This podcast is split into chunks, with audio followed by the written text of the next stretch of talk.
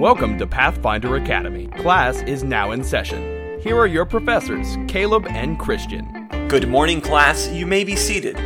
Today's lesson is on the Wayang race.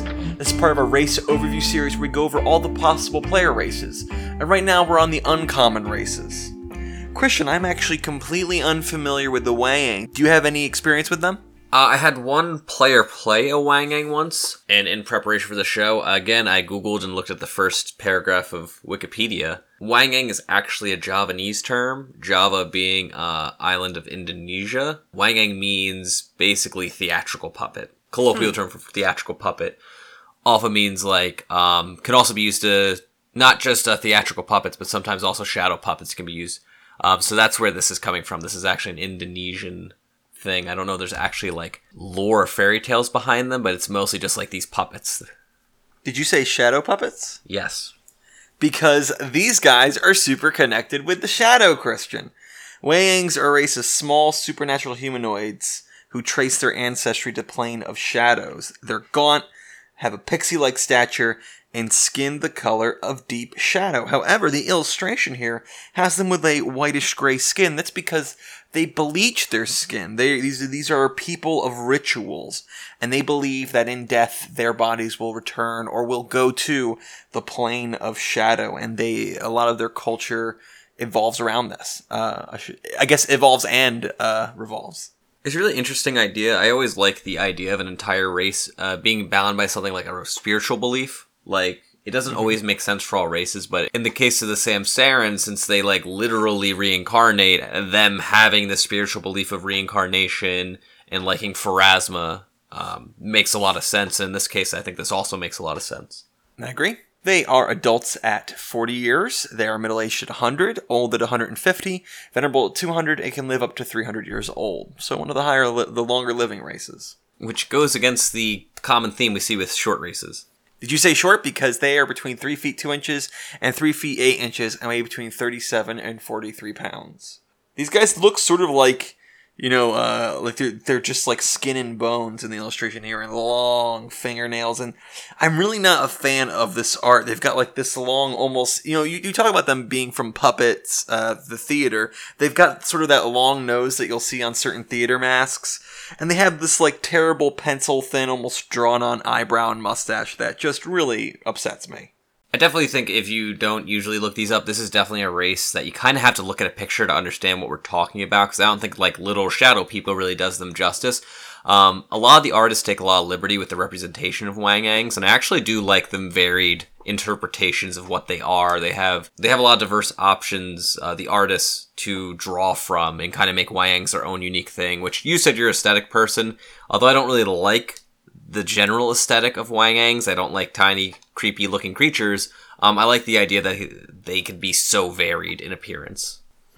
I'm actually I'm a little bit disappointed because I like the idea of shadow people. It's unfortunate that's tied to these guys. But let's look at their stats. Maybe their stats will balance out Caleb's stupid, you know, propensity for things must look good. Wayangs are nimble and cagey, but their perception of the world is clouded by shadows. They have plus two dex, plus two intelligence, and minus two wisdom. Interesting stat spread. Um, rogues come to mind. Investigators come to mind that scale off of both dex and intelligence. Um, spellcasters that scale off of int, obviously. Um, so they they got a bunch of good options, but having a minus two to wisdom is always a bad thing because will saves and perception checks rule the world. I do like I, I like the idea of this sentence here. Their perception of the world is clouded by shadows. That's really cool. That what a thematic way to hit those ability scores. Like, why do they care if they make a dumb decision that's going to kill them? Because they're just going to return to the shadow when they're all about that. we all about that. Uh, Wayangs are humanoids with the Wayang subtype. They're small creatures. They have a base speed of just just 20 feet, which is always a killer for me. I can't stand that. They begin play speaking common in Wayang, and if they have a high intelligence score, they can choose between any human language, Abyssal, Aklo, Draconic, Goblin, Infernal, Nagaji, Samsaran, and Tengu. Quite the interesting spread. Hmm, Yeah, where there did something that Nagaji connects come from? I don't know. I kind of see the rest of them, and Nagaji's like, what do lizard people have to do with shadow people? I would love if there was like a little, you know, like Federalist papers for the designs of these guys. Wouldn't fit on the two page spread, Caleb. It wouldn't. Wayangs have shadow resistance and receive a plus two racial bonus on saving throws against spells of the shadow subschool. Uh, definitely not a common subschool of spells to be targeted by. Um, the most important one I can think of is Shadow Evocation. Uh, there's a whole subset of spells from Illusion, uh, of the Shadow subschool particularly, that can mimic any other spell. Um, so that's that's actually a very common one I see. So you know, it's good, it's bad, it's in between. I think. I think it definitely hits their theme though. Oh, for sure. Reasonable and doesn't seem like oh no overpowered. It's not overpowered. It's overpowered. I I, I blended OP and overpowered to decide to just shorten over to O. They have Lurker, which is a super cool unit in StarCraft. Wayangs gain a plus two racial bonus on perception and stealth checks. Well, I guess they wanted something to help uh, balance out their minus two wisdom. A plus two to perception is obviously good. We talk about it all the time, but this is another small race with a bonus to stealth checks, so they're automatically getting a plus four for being small to stealth. They're getting a plus two here, so they already have a plus six, and they have a plus two to dexterity. So before they ever put a point in stealth, they start with a plus seven. So obviously, stealth can is going to be a powerful component no matter what you do, or it's at least going to be a powerful option available to you. It kind of shouting to me, hey, be a rogue, got the dex, and you've got some good stealth checks and perception checks. I mean, not a good perception check, but better. They have shadow magic, and they add one to the DC of any saving throw for spells that they cast of the shadow subschool. Wayangs with a charisma score of 11 or higher also gain the following spell like abilities. Uh, once per day, they can cast Ghost Sound, Pass Without Trace, and Ventriloquism. Ghost Sound's terrible. Uh, Pass Without Trace is really cool. It allows you to move through terrains without lose, leaving any sort of trail that can be followed. Uh, ventriloquism, what it sounds like, you make your voice appear somewhere else. They have dark vision, so they can see in the dark up to 60 feet. If they didn't have this, I think it would be pretty ridiculous for shadow people. We love the shadow. Uh, we can't say. We love it because it's all we can see and all we can understand. Ooh, they have light and dark. Once per day, as an immediate action, a Wayang can treat positive and negative energy effects as if she were an undead creature, taking damage from positive energy and healing damage from negative energy. This ability lasts for one minute once activated. That is super cool. I love that they made it an immediate action, so it's actually useful for those some rare times you get targeted by negative energy. Definitely cool. These are some alternate racial traits. Christian, I am looking to replace uh, shadow magic in case I am not a caster. And even shadow resistance, I'd be okay with changing. First one is Dissolution's Child. Once per day, you may change your appearance to look as if you were a little more than a four foot tall area of shadow. Your physical form still exists, and you are not a corporeal, only your appearance changes. This works like invisibility, except it lasts only one round per level, to a maximum of five rounds. This replaces shadow magic. That's a pretty cool one to replace that. Yeah, You are uh, losing three abilities to get one, but invisibility is a great trait, and it's also themed very well around them. Yeah, I really like that one. Uh, that was the first one and their only one. They only have that one alternate racial trait from Advanced Race. Oh Guide. no, I did it. I did it this time. I'm the one that said there would be multiple, and I was wrong. They have favorite class options for the Bard, the Oracle, the Sorcerer, and the Summoner. The sorcerer one is the only one that is unique, and it's actually a really cool one. Uh, you for every point you take in it, you add one half point of damage to any illusion spell of the shadow subschool cast by the sorcerer.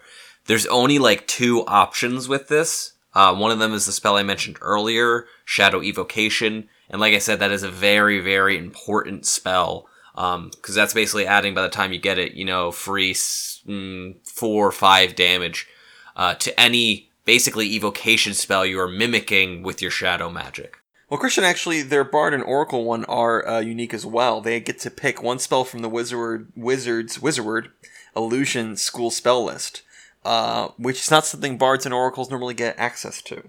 There's some weird ways to get it, but no, not through favorite class options. You're right. I had missed the word wizard. Um, those are really cool. Um, getting to add spells from other classes' spell list just add a whole slew of options and open up realms of possibility.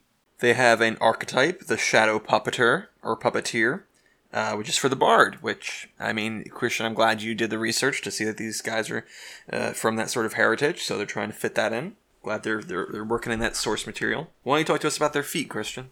Just how they have just one alternate racial trait, they also unfortunately only have one feat. Uh, this is called Shadowy Dash.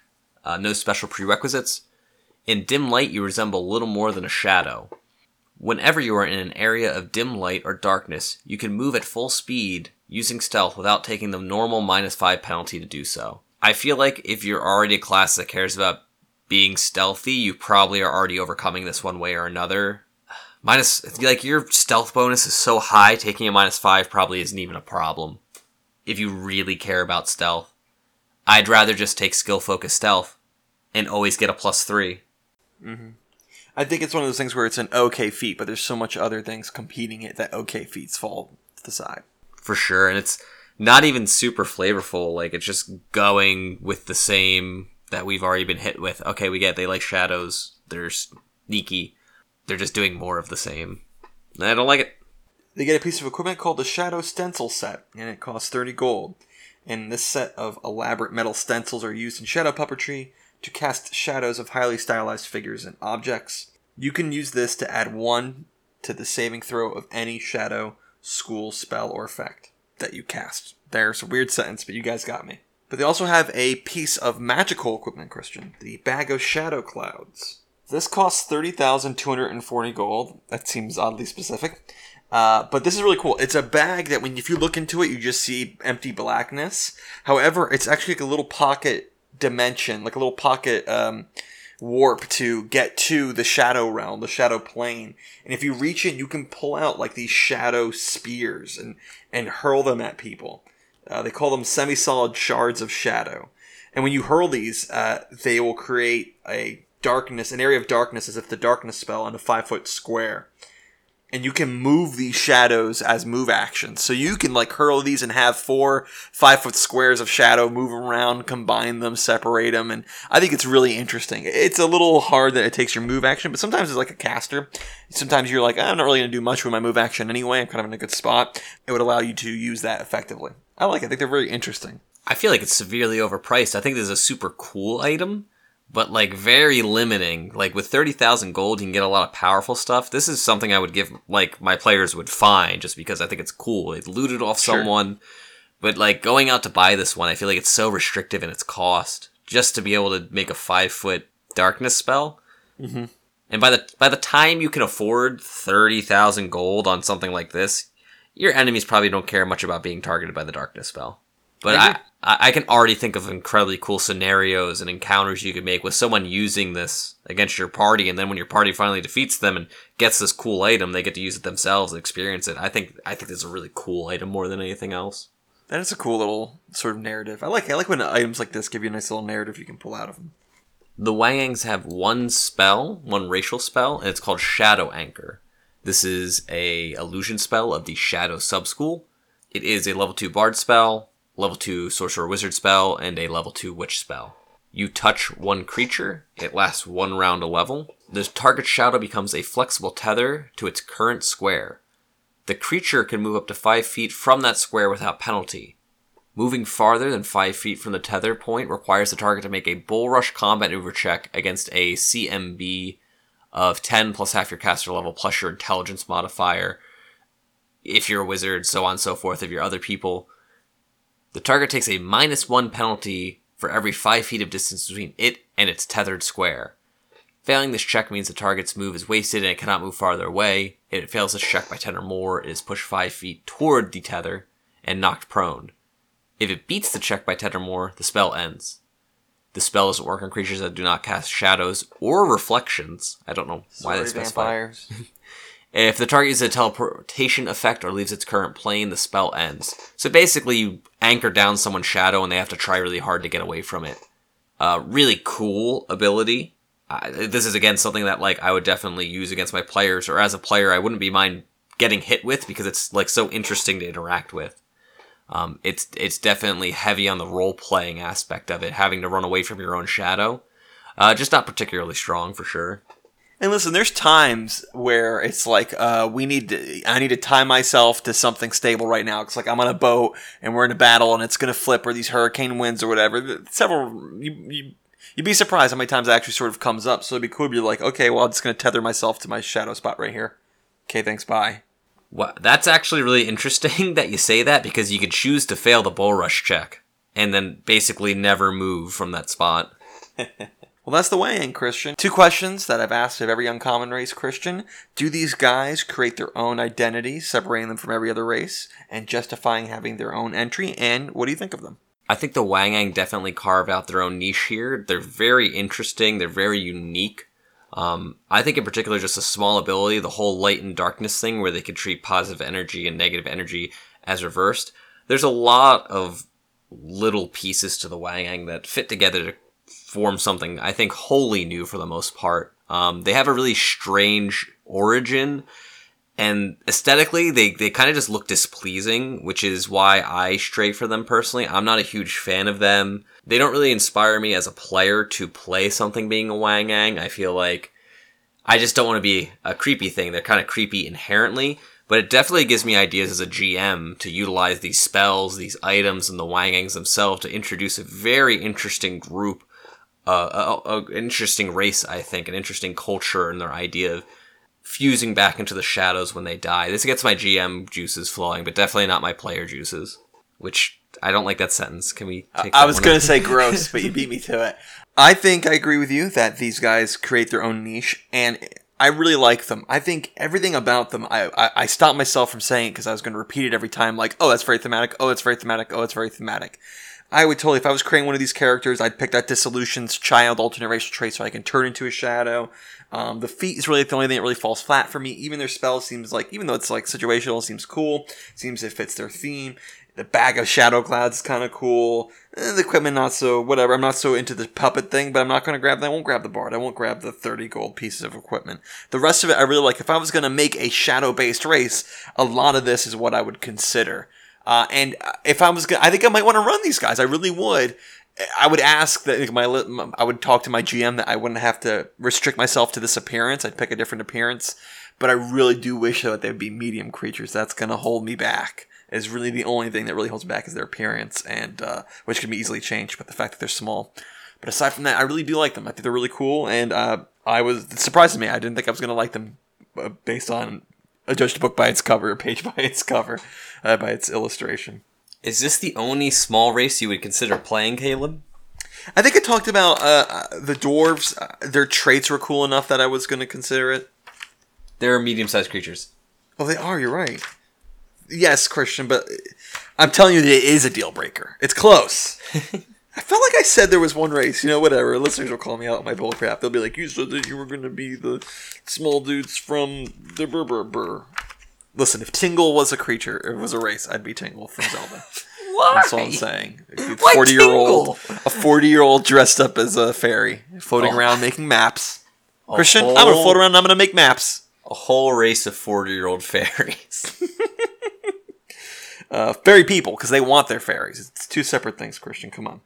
Uh, well, Christian, this ends our uncommon section of the uh, the um, our race overview series.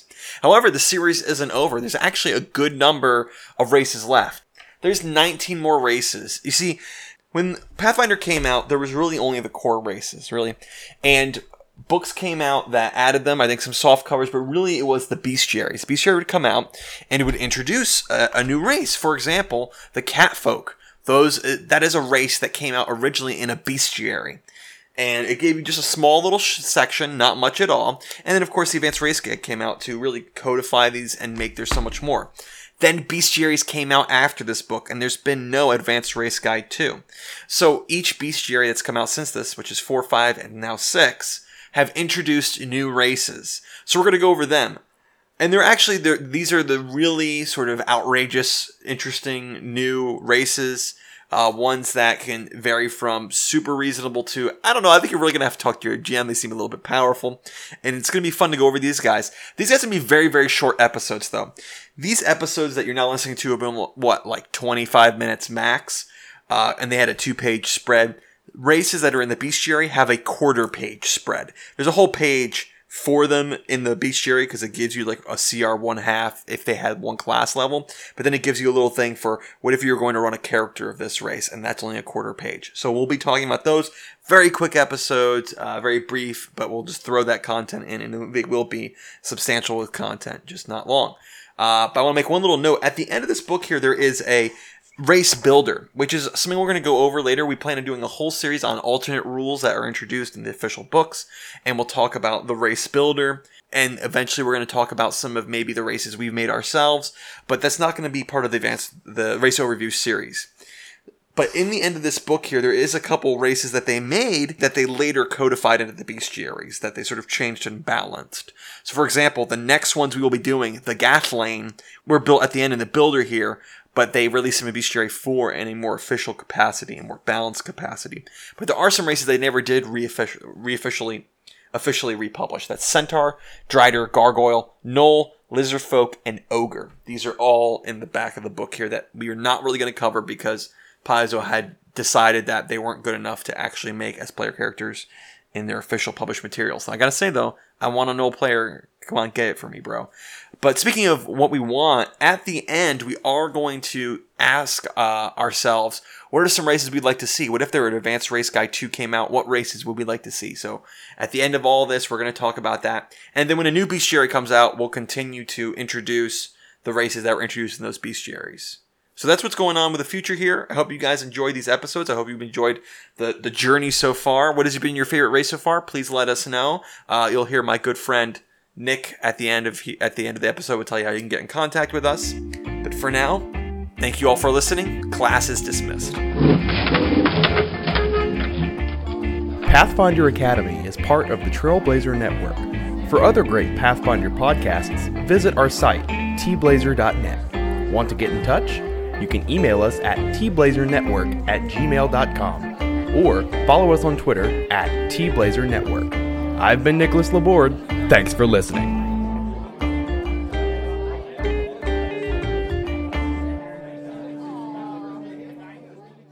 Oh, hey, didn't see you there. My friend Christian and I were just playing some role playing games.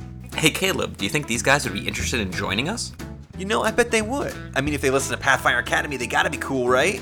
If role playing games are your thing, why don't you guys check out our other podcast, Trailblazers? Trailblazers is an actual play podcast where you can see many of the concepts addressed in this show come to life. Season 2 of Trailblazers has been great so far, and I especially like that you can get into it without any prior knowledge of Season 1. It's definitely a fun adventure, especially if you like mysteries and a dash of cyberpunk with your fantasy. If high fantasy is more your style, then consider giving Season 1 a listen. You can listen to Trailblazers on this very feed. We've got a bunch of other ways to listen as well, so go to our site tblazer.net for a complete list of the ways that you can listen. So go ahead, grab some dice, and join us. All right, Christian, you come across an obviously important character to the plot. What do you do? I immediately shoot him in the face. Ugh, Christian.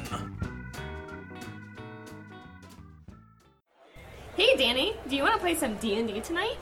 Oh, I can't. My parrot's gonna have open heart surgery again. That sucks. Yeah, it's gonna be super boring. Hang in there, Danny. She'll pull through. But remember, when you can't play, listen. At Tales from the Lich, we do our best to provide an immersive RPG play session with an ever expanding library. When you can't play, listen. TalesFromTheLich.com.